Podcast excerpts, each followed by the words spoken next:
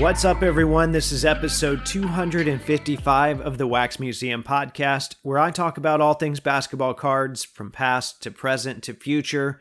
This is your host, Kyle, and as always, you guys can find me throughout the week on social media. My Instagram is at Wax Museum Podcast. My X account is at Wax Museum P C. All right, well, you guys heard me talk all about Flux on episode two fifty-four. And over the course of the past week, there were a few of you that came out of the woodwork and messaged me about some of the parallels you really like. My Pacers Flux binder is starting to take shape, and it turns out I am not alone, so I appreciate you guys reaching out, uh, those of you that did. Now, when I talked about status a few years ago, I remember someone labeled me a status truther, whatever that means, and I'm working on a future mailbag episode, and in one of the questions, Chatri asked me what the Flux equivalent of a status truther would be, and, and I thought that was a good question. I cannot think of anything at the present time, so maybe I need your guys' help with that. If you think of something, please let me know. In the meantime, I feel like I've got another fun episode for you this week. In today's main segment, I've got a conversation with someone who has forgotten more about Tony Kukoc cards than any of us will ever know, and that's collectively. And we'll finally learn what the three letters at the end of his Instagram handle stand for. I've known him for years now, and I've never asked until now, so you want to make sure to stay tuned for that. All right, but first, I've got a couple pieces of mail I want to talk about. The first one, coincidentally, found its way to me thanks to a tip from today's guest. It is a two thousand four two thousand five Topps Pristine Cyan printing plate of Ron Artest. And I know a ton of printing plates have come out during the Panini era, and a lot of people aren't big on them. Uh, I'm not big on the Panini ones either, although I do like the thinner plates from their earlier releases. Uh, I do, however, like pre-Panini plates quite a bit, which mostly came from Topps, although Upper Deck started using them a little more as the two thousands continued on. I made a comment in the past that printing plates used to be a big deal. I don't remember if I said this online or on the show or whatever, but there were definitely some people that disagreed with that. They said, no, you know, you're wrong. They were never a big deal. So maybe that was just me speaking for myself. But I know when I was collecting Ron Artest in the two thousands, printing plates felt really special to me. And I only had two of them back then, which I unfortunately sold when I moved some of my stuff a little bit down the line. But they felt really important to me. And I still don't have a lot of Pacers Uh, pre-Panini Ron Artest plates, and it's been several years since I've seen one, uh, a Topps plate for him show up. And like I alluded to earlier, I wouldn't have even seen this one had Jeff not been looking out for me. He saw this in a Facebook sale and sent me a screenshot. It was from some group I'm not a part of, and I couldn't get access to it immediately, so I asked Jeff if he could claim it for me, and then of course we would work things out after that, so I'm very thankful to have landed that one this past week, so thanks again, Jeff. The second card I want to talk about is a twenty twenty Panini Immaculate College Jumbo Patch of Aaron Nesmith, numbered three of five. And last week with that whole Flux segment, my goal was to show that sometimes our collecting tastes can change, and oftentimes these changes are prompted by events that are out of our control. The Pacers currently have not one, not two, not three, not four, but five players on their roster that were drafted in twenty twenty, uh, none of which that were drafted by the Pacers themselves, mind you, but five players on the roster that were drafted in twenty twenty. So all of their rookie stuff, of course, is in other uniforms. And then on top of that, twenty twenty was the first year where we started getting non-associated relics for rookies, uh, which I hate. I've not made that a secret at all. You guys know that. So to sum up, these guys don't have any N B A player-worn stuff for their rookie year, and then their only rookie game-worn stuff was in Flawless, and that can get a little pricey. Well, this summer, Vintage Pacer Steve convinced me to break my no college cards rule and pick up a college R P A for Tyrese Haliburton, with the main reason being the college stuff from twenty twenty is actually player-worn. And in retrospect, I'm very happy I made that decision, obviously, and I've, I've talked about that card before. I won't go into it again.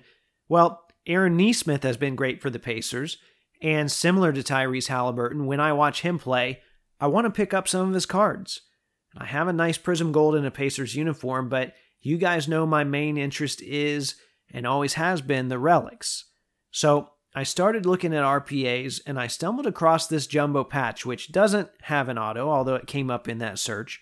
But it is a jumbo patch that's player worn and it's numbered to five. And if I ever decide to get rid of it, it seems like a card a Vanderbilt collector would still appreciate quite a bit. It would be one that I, I think not only could I get rid of it, I could probably even make a little money off of it if I wanted to. Because the best part is I got it for a little over twenty dollars shipped. And that seemed like a no-brainer to me for such a great looking card. So I'll try to remember at some point over the next week to post that on social media so you can take a look at it for yourself. All right, before I move into today's conversation, I want to remind you that this show is brought to you in part by com c dot com, your home for buying, selling, and flipping all the hottest trading cards. Their consignment marketplace is home to over thirty-three million cards, from basketball's biggest stars like LeBron James and Kevin Durant to Marvel favorites like Spider-Man, Thor, and Captain America. ComC has something for every type of collector. Visit com c dot com today to build your collection with your favorite cards. Okay, and then real quick, some of you have asked me for ways you can help support this show. The easiest way is my eBay affiliate link, and using this link costs you absolutely nothing, just an extra thirty seconds or so of your time, but it helps support the show. To access this link, simply go to wax museum podcast dot com, click the eBay logo, shop as planned, so whatever you are going to buy anyway, just click my link first, and the show gets a small commission in the process. Once again, that's w w w dot wax museum podcast dot com. This is Josh, a k a. Michigan State Collector on Instagram. You are listening to the Wax Museum Podcast, the best podcast by someone with a secret Pistons P C. Okay, so joining me today is someone that has looked out for me in this hobby for years now. In fact, he still sends me multiple eBay listings every week, some of which I've missed in my normal searches. And we were talking about that earlier. That's no small feat because I do a lot of searching during the week. This individual is one of the surviving player collectors from the nineties and two thousands. And you might know him from Instagram, where he posts under the handle at Kukoc I T B. The first part, of course, refers to Hall of Famer Tony Kukoc.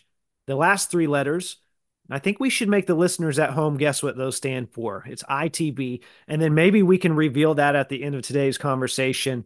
Jeff, is that too much of a teaser, or what do you think about that?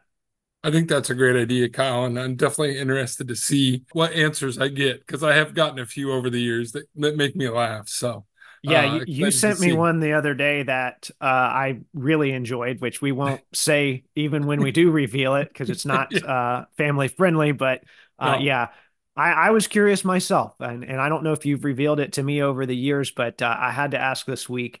And like I said, we'll we'll tease that and we'll have you reveal that at the end here. So um, I think people in the hobby that know you or know of you, know you primarily as the Tony Kukoc guy. And for what it's worth, I, that's a title you should be proud of. At the same time, a lot of people that call you that probably have no idea how exactly that identity came about, because it, it certainly didn't happen overnight. So before we get too far in today, why don't you go ahead and run us through your collecting history? And feel free to take whatever time you need here. All right. Hopefully you got a couple hours because I can talk. So yeah, started out, was about probably about six, seven years old, uh, was at the Iowa State Fair, which is the best state fair in the world. And they had um, like a flea market, and uh, they had, uh, there was a seller that had one hundred count boxes of eighty-five tops, and somebody had dropped one and it had shattered and the cards just went everywhere and they left them. And so my dad and I walked around and picked them all up, and we just thought we were we were going to be rich because we found all these base eighty-five Topps baseball cards on the on the ground. And uh, that kind of started us off. And, you know, we definitely fell into the, the junk wax era of baseball, um, and just we were opening up Topps, Fleer, Donruss, Upper Deck, you know, whatever we could get our hands on. But I was never really good at baseball. I was I retired after two years of Pee Wee.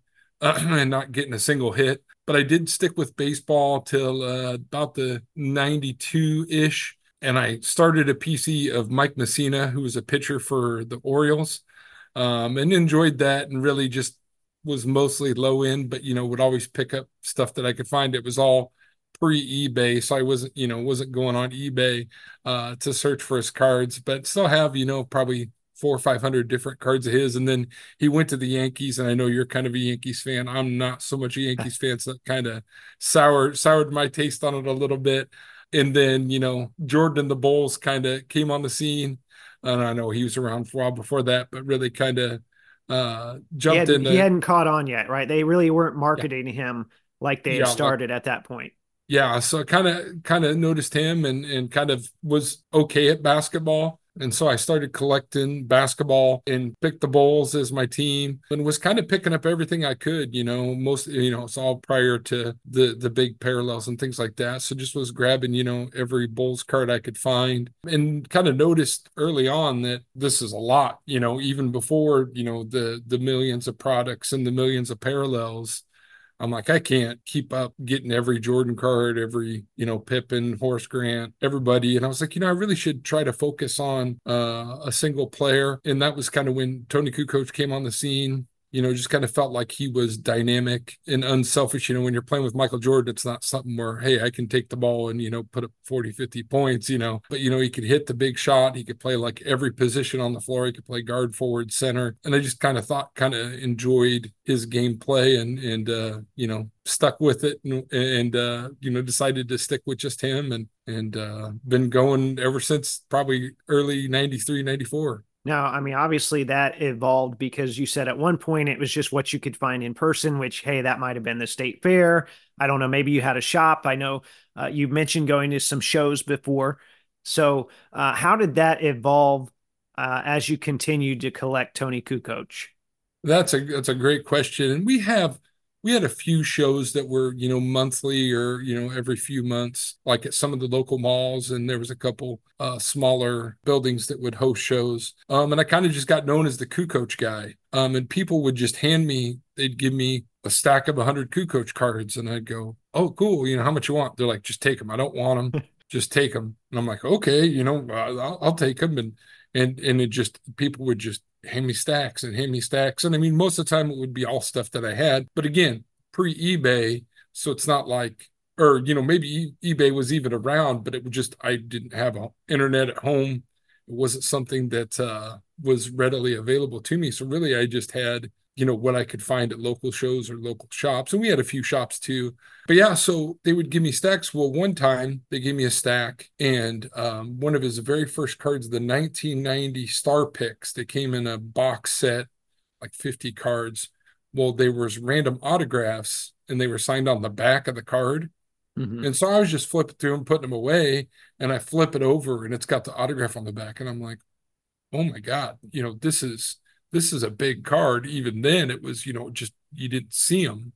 I mean, there's actually a lot of fakes out there on those, so be careful with those. But, and I don't know who gave it to me because multiple guys just handed me a stack of cards, said, just take them. I don't want them. So I don't even know who gave it to me. I didn't pay anything for it. Got it for free. And I mean, it's, it's not a card that you, you see very often, definitely. And it's probably, they didn't even realize what it was then either. Because they just saw the Kukoc on the front and said, oh, I'll put that in the stack for Jeff. And didn't even think to look on the back of it. Well, so eventually you did get internet at home. And I know that might seem kind of strange to some people too, but I remember having dial up and, you know, I could only get on the internet at certain times and my parents trying to make phone calls and, and me disrupting that. So uh, it was quite the process in a different era. And wow. Eventually you did get the internet, you did get eBay. Do you remember what that time frame, when that might've been? Oh, and actually, I don't think my, my parents have internet now, but I don't think when I was living with them, I don't think we ever got the internet. Um, it just wasn't something, my parents weren't really into tech. My mom was a nurse and my dad did uh, different different types of jobs. But uh, you, so you mentioned Iowa. Were you a rural area? No, no, no, no, no. Okay. It just we just didn't we just didn't get it. My brother-in-law got the internet, and so I would go to his house. Uh, at times, or, you know, I'd have, say, be like, hey, bet on this for me. Or, and uh, so I wasn't even, I, I know I would pay him mm-hmm. cash or whatever. And he got me the, one of the cards that's in my top three. I don't want to spoil it too right. soon, but he helped me get one of the, one of my big cards. So, but yeah, I never had internet at home until my wife and I started dating, and then we, we got internet. So that was, we've been married since oh nine and dated five years before that. So like, oh, early two thousands, probably Um, okay. Yeah, it, it was a different era then. I, I actually had someone message me yesterday who, uh, well, he told me that I, I really should be using a sniping service, which he's probably right. But he also mm-hmm. mentioned that back in the day, he went into a Radio Shack to log on to eBay and to place a bid, uh, which I, I thought that that probably topped any story that I could come up with from my experiences. So I, I appreciated hearing that. Now, did you take any breaks along the way? I feel like there was a few times where I, where I slowed down. I don't think I ever officially stopped collecting, but I would say, you know, probably pre-LeBron, kind of those early two thousands, I kind of found other interests, video games, music, stuff like that, uh, and wasn't wasn't as focused on cards at that time. And then eventually you, uh, I've seen a picture, so I know you have, I don't know what year though, but you met Tony Kukoc, right? Yep, and I actually met him twice. I uh, That one, I think, was a Chicago Sun-Times show, and uh, it wasn't a big show, but it was at the Rosemont, but it was really small compared to a national. And I was just, I was stoked to meet him, and he was he was very nice, and got a, a authentic Bulls jersey signed by him, not a game-worn one, but one I paid a lot of money for it off of, off of N B A dot com, all sewn on and stuff. Um, and I remember going around to the different tables, you got, you got any Tony Kukoc cards? And they're like, who's Tony Kukoc? And I'm like, Which I, I get that a lot, or, you know, and that's why I really lately, it's like I go to shows like, yeah, I need Tony Kukoc, and they're like, who?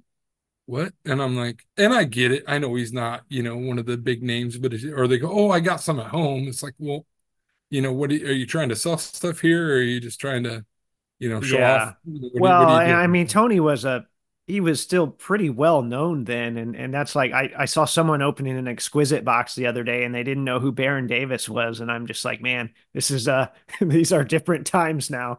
So yeah. um, Tony played a, a few seasons of international ball. You mentioned that Star Picks rookie from, I think, nineteen ninety. And then yeah. eventually he played in the N B A for thirteen years. And I like to joke with you a little bit about him getting, I, I guess, I don't know if bullied is the right word, Uh, by the Dream Team. And, uh, and, and we've seen that in different documentaries. They talked about that. Of course, you always counter with the game winner that he hit against the Pacers after Reggie Miller um, prematurely bowed at half court. So um, looking, yeah, it, it really not a good move. Looking back, do you have any favorite Kukoc moments on the court that really stand out to you? I, I feel like that's one. Um, and then the one, I believe it was against the Knicks in the playoffs, and I think it was, I want to say maybe ninety-three, ninety-four, Jordan wasn't there. Somebody lobs it over a couple guys to Kukoc. He kind of does a one foot behind the three-point line, chucks it up, makes it as time expires, and and Steve Kerr puts his arms up, and just some of those game-winning shots. And I've tried to get some of the ticket stubs from some of his some of his game winners. Some of those are kind of tough to track down. Was yeah, that one those... of the times where Pippen was upset he didn't get the last shot? I think that might have been that. Yeah, I think that was the Knicks game where, and I actually got a ticket stub, and I think like maybe it had a parking pass with it too, and I got it for like less than ten bucks shipped from that game. And it's like, that's such an iconic game. Uh, and really, I, I I don't dislike Pippen, but not a huge fan. So hopefully the Pippen collectors don't come after me. But yeah, just kind of put a sour taste in my mouth, you know, that he that he. Wouldn't well, go out there. Yeah, I mean, Pippen collector or not, I don't think it's really a defensible move because they won the game and he's sulking. So, you know, like, come on, man. But anyway, that yeah. was, you know, I'm sure he's matured. Well, we'll move on from Pippen. Um, all right. So like I said, Tony was in the league for thirteen years and he had cards all of those years as well from, um, and we're talking N B A license cards. So from the ninety-three ninety-four yeah. season all the way up to oh five oh six.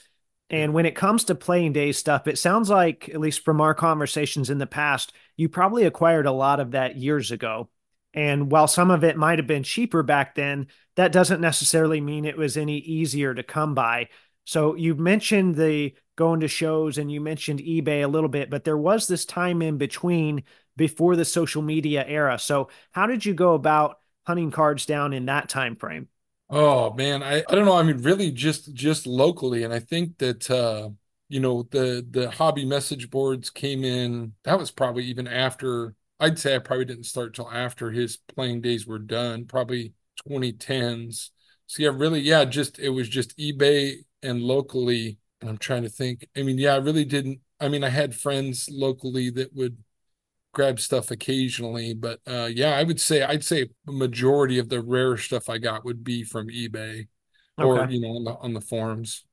Okay, now I was trying to think back to some of the sets that Kukoc was in and figure out what free Panini cards he has um, that have the most parallels. And I'm not counting Flair Showcase or Topps Gold Label. Uh, those get very confusing to me.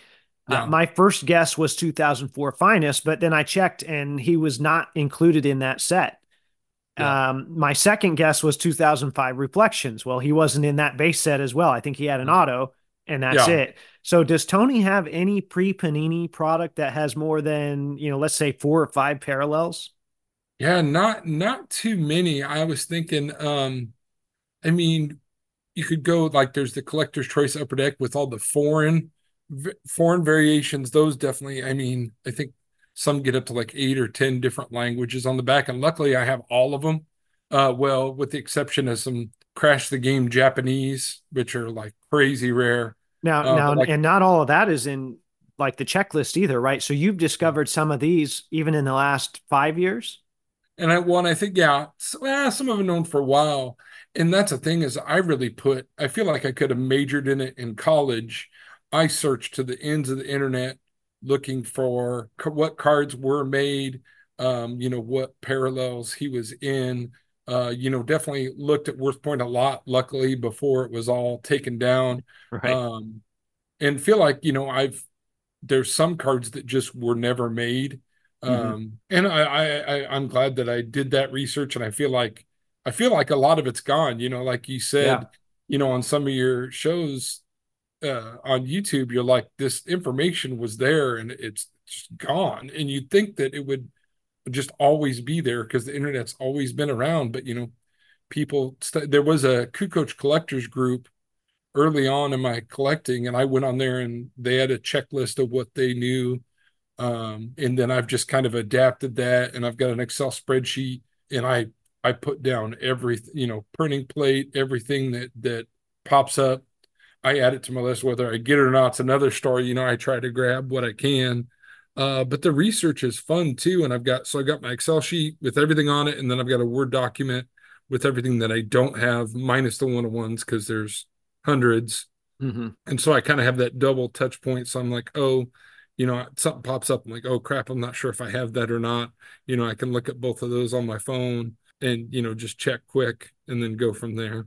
Yeah, we always tell the kids at school, you know, be careful what you post on the internet because nothing actually disappears. Well, you know, I'm not going to tell them about WorthPoint and, and some of these other things. If you're if you're into hobby stuff, it'll disappear. If it's uh, horrible, yeah. incriminating stuff that'll ruin the rest of your life, then then no, maybe not. But uh, yeah, exactly.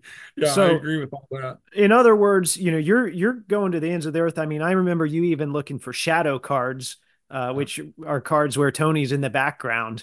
And uh, so there was a time where I feel like player collecting um, was doable. Not that people can't collect players now, but you could reasonably try and get all the players' cards, and they didn't all look the same either. You know, you weren't just trying to get forty-four versions of the same looking Prism card. Once the Panini era rolled around, they started putting uh, Tony in some of their products. I know you picked a lot of that stuff up. Was that something you were immediately receptive to or something you sort of eased into as time went on? Yeah, I think from the, from the get-go, from the start, you know, I think Panini was kind of limited with how much they put, put out. Um, at least of like veteran players, uh, at least for Kukoc. And so I'd try to get them all. I mean, minus one-on-ones or stuff going for crazy money. You know, I'd try to pick up, you know, as many of the variations as I could. And those first few years of Panini, I think were just really top-notch. I feel like they put a lot of effort into it. The quality was great. Yeah, there were sticker autos, but I still feel like they cared. You know, I mm-hmm. feel like it was a well-designed product. And then... Yeah, they were, they know, were still courting collectors at that point. And then yeah, they, ex- yeah. they, and then it, it dawned on them that we've got them now. This is an exclusive. We're married. You know, yeah. we can gain all the weight or do whatever we need to now. Yeah. Yeah. And then, yeah. And then Prism and I, you know, when Prism first hit, I was like, I'm a fan. Cause you know, I was missing Topps Chrome and it, it's kind of been probably, I would probably say that's probably my favorite product all time is Topps Chrome. Mm-hmm. Um, and I feel like I'm glad that I picked that. Cause I mean, some of those cards are, are worth, you know, a, a good amount now. Um, and I was able to get them for pennies on the dollar compared to, you know, it's, and it's not all about the money, but it's just, I'm glad that I was able to get them cheap. Well, it's money you're saving. So in that exactly. sense, it's, it's just practical. And yeah. you mentioned Prism there. I think Tony's been in three, uh, aside from autographs, he's been in three Prism base sets. So you had twenty twelve, which uh, there wasn't a lot to track down there. Not a lot of parallels. Do you have the gold from twenty twelve? I, I don't. And I actually got the, there's a gold finalist. I know it's not the mm-hmm. base set, but I got that. Yeah. I think you were with me. I got it off of uh, a Croatian gentleman that was at the National, and he wanted one hundred fifty bucks for it. And I was like, that's just too, that's too much money. And I ended up getting it. It's worth, I mean, it's worth quite a bit more now. Yeah. Uh, so th- thankful, thankful that I got that when I did, uh, but I don't have the base gold. Um, and the prices on those are just ridiculous. Well, that was a lot for a finalist at the time. I, yeah. I purchased the Chauncey Billups gold jersey numbered one out of ten in a Facebook sale for twenty-six dollars. Oh, and man. I was trying to move it for a hundred and I couldn't move it. And then, you know, eventually I traded it for around that value, but we're not, we're not going to look back. Um, you've got your Tony though. So that's yeah, the good yeah. thing. And then he was in twenty fourteen, which had yeah. a decent amount of parallels, but it wasn't out of control. And then twenty twenty-one, uh, forget about it. We're not even going to talk about that, but, um, the autograph sets for Panini, and this is all products, all years. It seems like there was a stretch where Tony was in just about every one of them. And um, he might still be. I don't know. I don't keep track of those as close as I did. And le- then Leaf started putting out Kukoc autographs. And then I think Topps even put him in their new Finest set where the guys are in street clothes. I imagine that can be a bit overwhelming, especially for post-playing day stuff. What is your current approach to all of these post-career releases, and how has it developed or evolved over time? Oh, man. Well, I want to go back just a little bit on the Prism fourteen fifteen. That was a beautiful set.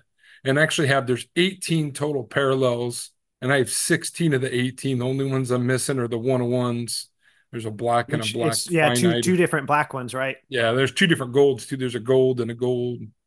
What, I, it's not way, it's like gold. It's, well, there's uh, Pulsar, I think. Pulsar, yeah, it's gold for Pulsar, that's it, yeah. And yeah, then and, if uh, a player had a photo variation, there's that one, too, but I don't believe yeah. Kukoc did.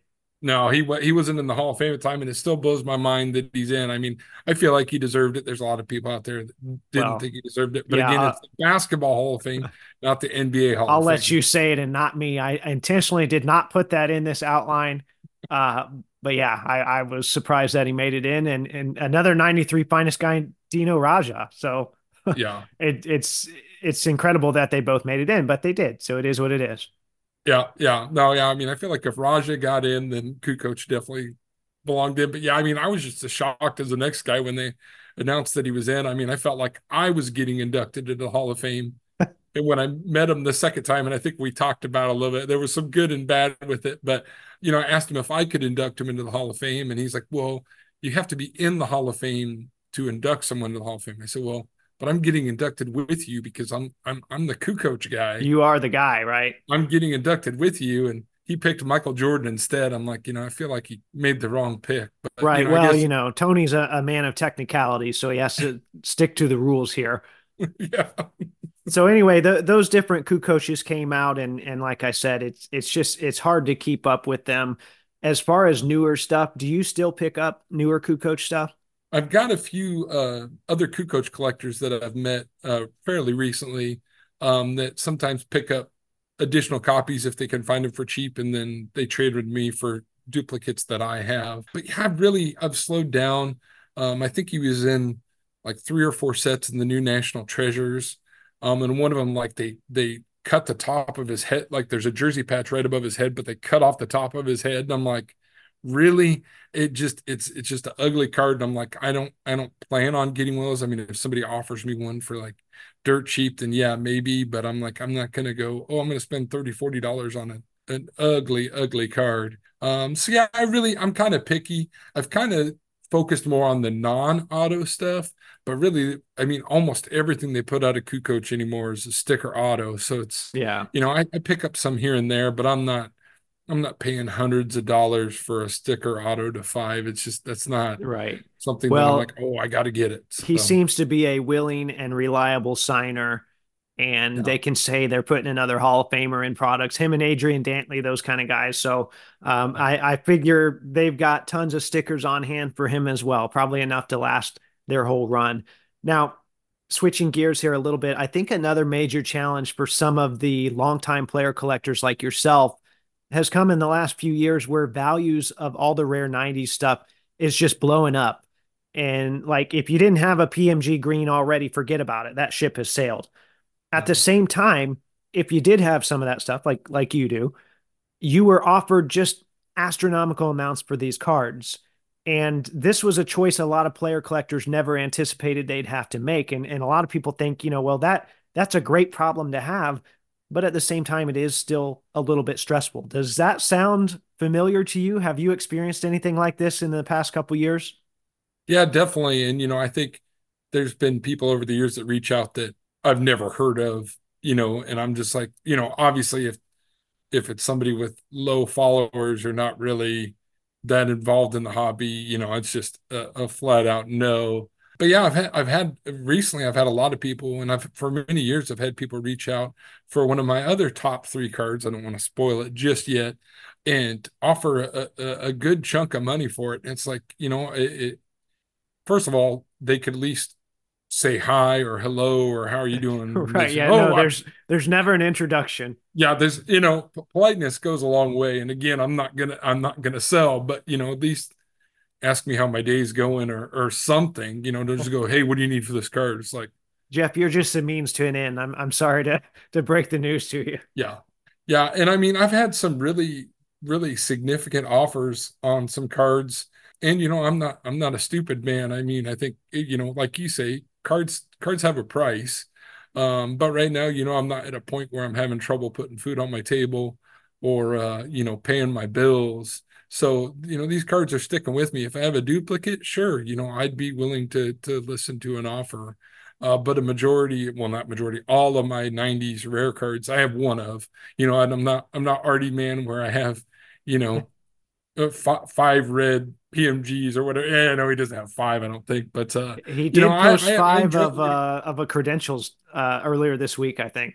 Yeah, I saw that and I was like, wow, man, that's, you know, that's. Uh, That's dedication. And, and uh, you know, I, I respect that too. You know, I think everybody collects different. And I mean, I think for the most part, I, I think they're all needed to make this hobby go. You know, yeah, some people flip and, you know, whatever.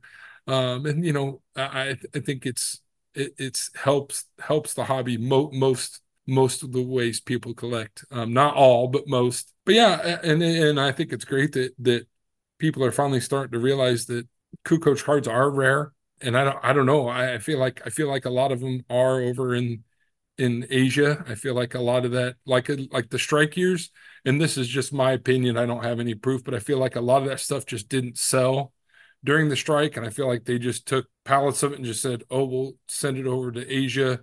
And, uh, you know, I feel like, I feel like there's a chunk there, and that's why we can't find a lot of this. Yeah, or mm-hmm. It was either sent there or it was burned. And, you know, I wouldn't be surprised with either. Um, but yeah, just some of this, the, this, uh, rare nineties stuff. It's, it, it's not, I don't feel like it's in the U S I feel like it's elsewhere. Right. And even, I know you've got cards from the early two thousands you're looking for that are numbered to twenty-five, uh, a card, uh, a twenty year old card that's numbered to twenty-five is not the same as finding a card numbered to ten today. You know, it's, it's exactly. where, where six of the copies will show up on eBay in the first three months or whatever. It's, it's just a completely different game.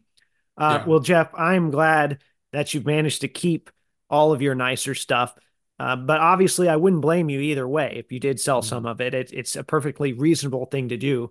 As we begin to wind things down today, I want to hear more about a few of your favorite cards. I know you teased them a little bit. Well, now's that time. You you know the drill. Run us through your favorite, your three favorite cards in your collection, starting with number three and working your way up to number one. Ooh, all right. Okay, so as I kind of Uh, spoiled spoiled earlier. Uh, number three is the ninety-seven ninety-eight Upper Deck game jersey. Um, and that was uh, kind of the first jersey card on the market. And when it hit, um, I believe, well, you know, and that was pre, you know, everybody was using Beckett or looking at Beckett. I think it came out, it was like around three hundred dollars. what they listed the Kukoc for when it first came out. And that was just a dream card. Um, and luckily I was able to get one for like under a hundred bucks once, you know, every, the floodgates kind of opened and there was game used everything. Uh, they really kind of went down in value. And yeah, my brother-in-law was p- picked that up for me and I, I paid him back. Um, and I remember recently talking to J J J Gambino and he was going for the set and he never got a Kukoc. And I feel like Kukoc is one of the, I mean, he's not, not Jordan rare, but mm-hmm. I feel like he's one of the more rare ones to get. And definitely that's a, a big card. You know, it's not all about value, but I've had people offer me pretty significant amounts for it. And it's just, it's just a no. I don't, I don't, I, I mean, it's, it's, you're going to have to, I shouldn't even say that because then people are probably like, oh, I'm going to offer him the moon. Everything has, like, right. Everything has a price. You'd be surprised. Yeah, definitely. Uh, but yeah, that's definitely, definitely a big card and definitely uh, happy, happy to own that one. And yeah, it's, it's a beauty. All right. So what about your number two? Number two. Now, th- now this is tough because there's about a thousand cards I think that I could put on this top three. Uh, but number two, uh, it's a Panini card, uh, fifteen sixteen National Treasures Clutch Factor Prime. Um, and it's got part of the nine eleven patch. I believe you got a nine eleven patch of Jermaine O'Neal, maybe? No, um, I wish I did. I've got I've got a Leaf uh, piece of a Brad Miller one. Oh, so, Brad Miller. Okay. Yeah. Okay. Yeah, but um, the other half of that patch is in the one oh one for the Clutch Factor. And Tristan Thompson collector, um, there was like a Raz or something. Uh, they were trying to sell it for like a hundred bucks or something. And at the time, it was just like, that's too much money for a Kukoc card. And so I think they ended up razzing it or whatever, and he won it. And he, I, I think he made me pay for shipping or something, you know, it was like a very generous gift and uh, definitely a huge card and, you know, definitely a, a, a terrible time in, in U S history, but you know, it's important to never forget that. And yeah, just, just a big card. It's beautiful, great auto, great patch. Definitely one of the better Panini designs. And shout out to Tim for that, uh, Tristan oh, Thompson yeah. collector. Shout out to him. If you have any rare Tristan Thompsons, if you can't find him, which you should be able to, but if you can't find him, just hit me up and I'll make sure to get you connected. All right. So uh, it will be hard to top that. I really don't know what your number one card is here. So let's go ahead and hear it. Well, I, I'll tell a little story. I'll try not to make it too long because, again, like I said before we started, I like to talk. Um, but that my dad, uh, my dad and I have collected together for many years. Um, and he went to a card show. I wasn't able to go. I don't know if I was working or had something going on or whatever. Um, and he said, well, I went to the show and I found a ninety-six ninety-seven blue autographics Kukoc auto. And my eyes just got great big. So I'm like, that's a, that's a big card. And again, pre me being on eBay, just not a card you're going to see, uh, you know, just around. Um, and he's like, the guy wanted a hundred fifty bucks for it. And I'm like, holy crap, that, you know, that's a lot of money. Um, and he's like, you know, we just, you know, mon- money's tight, um, and just, just didn't have the funds to get it. And I just, um, I, you know, I was like, you know, I understand, you know, I was an unreasonable kid and I was like, ah, oh, that, you know, I, I understand that. Uh, you know, I appreciate you, you know, keeping an eye out for me and, you know, picking up stuff for me when you can. And, and so, you know, I turn around to go back to my room. He's like, hey, why don't you go open uh, that drawer on the desk over there? Um, and I walk over, open up the drawer, and it's sitting there in the drawer. Hmm. Um, and he had got it for me. And uh, I, I, I don't think I, I, I, that card will never be for sale. I'll, I'll get buried with that one. Just, you know, well, we weren't, you know, we weren't rich by any means, but, you know, to drop that kind of money on a card for me, and that kind of cemented my Kukoc collection, you know, it's like, that's a huge card, you know, and I want to continue to build off of that. And yeah, you see them, it's kind of tough because the, the regular one's black. And sometimes, you know, if they stay out in the sun too much, they kind of fade. And sometimes they look kind of blue. Uh, but this one is definitely, definitely blue, uh, you know, was got it close to release time. So definitely no, no worries about it not being authentic. Uh, because it seems like, you know, the more they go on, the more, more fakes and stuff that are out there.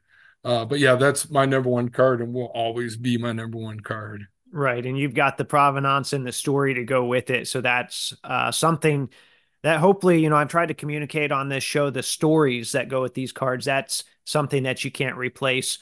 And, um, you know, always think twice before you sell stuff and move stuff, because some of that, it's just, it won't come back. So great example of that, Jeff.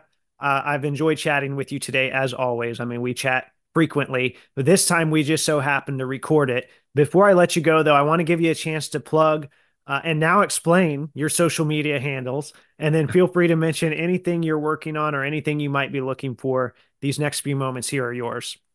Well, th- thanks again, Kyle, for having me. I really appreciate your weekly podcast. I look forward to it every week. You know, I'm like, is it Thursday yet? Is it Thursday yet? Keep doing what you're doing. I'm sure you get some some love, you know, over time, but really appreciate all the hard work that you put into this hobby, the knowledge that you're putting out there. It's appreciated by many. So so keep doing what you're doing. If you're ever like, man, I really don't feel like I'm making an impact, you are. Uh, even just the entertainment factor, I think, is huge. But the, putting that knowledge out there uh, for newer collectors is great. So keep doing what you're doing. I appreciate it. Many of us appreciate it. So Kukoc I T B. Uh, so I'll try to make this story short because, again, I like to talk. But so I was looking for an email address in Yahoo. And uh, back in the day, you know, you would type in something you were looking for, Uh, or a name you were looking to do, and then search, and then they'd give you options. And so I wanted something with Kukoc in it because that was me. I was the Kukoc guy. Um, and, you know, they'd give you like Kukoc with like ten digits after. It's like, no, nah, I don't want anything like that. But Kukoc I T B popped up. I'm like, Kukoc I T B, that's that sounds pretty cool. And I was like, oh, it could be Kukoc is the best, or one thing it, we used to say in the nineties is it's the bomb, like it's really cool. So I was like, it's either is the best or is the bomb. Um, so that's kind of what where it come, came from, and I've just always stuck with that. So you can find me on pretty much every hobby forum, Instagram, email, Yahoo email. It's all Kukoc I T B. Yeah, so it, it is the best or is the bomb. Uh, yeah, there are some inappropriate ones that I won't mention so we don't get flagged on your podcast for having inappropriate language. But yeah, so some of the cards I'm looking for. And again, if you have anything, Kukoc, uh, don't hesitate to reach out. You know, I'm not going to be a jerk and say, no, thanks. You know, I'll, I always appreciate people keeping eyes out for me at shows, card shops, whatever. Uh, but some of the big ones that I'm looking for, uh, ninety-nine two thousand Topps M V P promotion, orange border. Anybody that player collects or, or knows about that product knows how tough those are. Um, and I've seen many player collectors get those over the years, and definitely on the hunt for a Kukoc. I have seen one on ComC sold out, uh, so I know that they're they're around. I just got to get one uh, one of these days. And again, so I think me and Kyle are separated at birth because I feel like our wants are are similar, different players, different teams, but uh, kind of in the same realm. Yeah, you um, actually it, found the the ninety-nine Artest M V P at a show for me. I did, I and, did, and, and sent I, it my way. Yeah, yeah, and I'm glad that I could help help you with your collection because I know how how important those are, and I know they're not cheap. And I was able to get it for a very fair price, and was able. And that's the thing; it's like let's help each other out. You know, what's the point of opening a bunch of cards and just throwing them in a box and letting them sit there? You know, if you got cards uh, that aren't doing you any good, you know, there's other people out there more than likely that that want those. You know. I know um, so, I, I'm slacking. I got to find you that Kukoc. I'm trying, man. I'm trying. I know you are. And that's the thing is I don't, I'm not asking everybody, oh, go out and buy me every Kukoc card you see. No, just keep an eye out for me. You know, I'm not asking for you to change the world here. um, but yeah, no. And I appreciate, you know, all the cards that you've sent me over time. And I know I've sent you a few as well, and to have a pile going for you uh, currently. So, um, but again, going back to some of Kyle's loves, oh five oh six Topps total gold to ten. Um, I don't believe I've ever seen one, but yeah, if you see one, I'm definitely interested. So don't hesitate to reach out with that. I will do another one just, and it's not, a, a well, it's rare, but it's not numbered. Uh, oh one oh two Fleer Shoebox Retail Footprints. And if you're like, I have no idea what that is. There's some on ComC, but they're, they're tough. They're not numbered. Um, and I'm not sure if I'll ever track yeah, that card down, but I just realized a horizontal that, card, right? No, no, it's it's vertical. Okay. Well, the base are vertical. Okay. Um, and it the front looks exactly the same as the base, except the name is in blue. And then it's got oh, the, wow. There's a footprint on the back, and the usual the the ones that are the real footprints are numbered to one fifty, uh, but the retail aren't numbered. Um, and I don't think I ever I don't think I realized till just maybe in the last year or so that that card existed. Um, and I don't think I've ever seen one. I think if I would have saw one on eBay, I yeah, I, I wouldn't even know to look for that. So I'm going to have to look that up. Uh, that that's the fun thing, Jeff, is I, I, I feel like I know some of these products fairly well. And then player collectors like you are educating me on the ones I don't. Yeah, definitely. And I mean, that's the thing is I looked at other player collectors, you know, around that era, and I'm looking through and I'm like, what is this? You know, and it, it's, it's uh, always fun to, to, you know, learn from other collectors as well. So yeah, I've learned a ton from others. I probably haven't always communicated that to them, but you know, anybody that takes the time to, to share off, show their collection, and, and uh, I appreciate it. And it's, it's fun, you know, when I see, you know, buddies like you, or, you know, a, a lot of the player collectors pick up stuff that's rare. Uh, it's awesome. It's an awesome feeling. And it gives me hope that, you know, someday I will track down a few of these monsters over, over time. All right. Well, we'll put the word out there. We'll get pictures out, and we will see if we can't make one more push to track this Kukoc stuff down. Thanks again, Jeff. Yeah. Thanks, Kyle. All right. Well, there you have it. I want to thank Jeff again for taking the time to come on the show. Maybe there was something we talked about today that resonated with you. Feel free to reach out to me on social media. You can find me on Instagram under at Wax Museum Podcast, or X under the handle at Wax Museum P C. In the meantime, if you like the content I'm providing, please subscribe, rate, and review on iTunes, Spotify, or Google Podcast. Hit up the website for my affiliate links. Tag Taco Bell and let them know they can pay me in burritos. And until next time, this is the Wax Museum Podcast.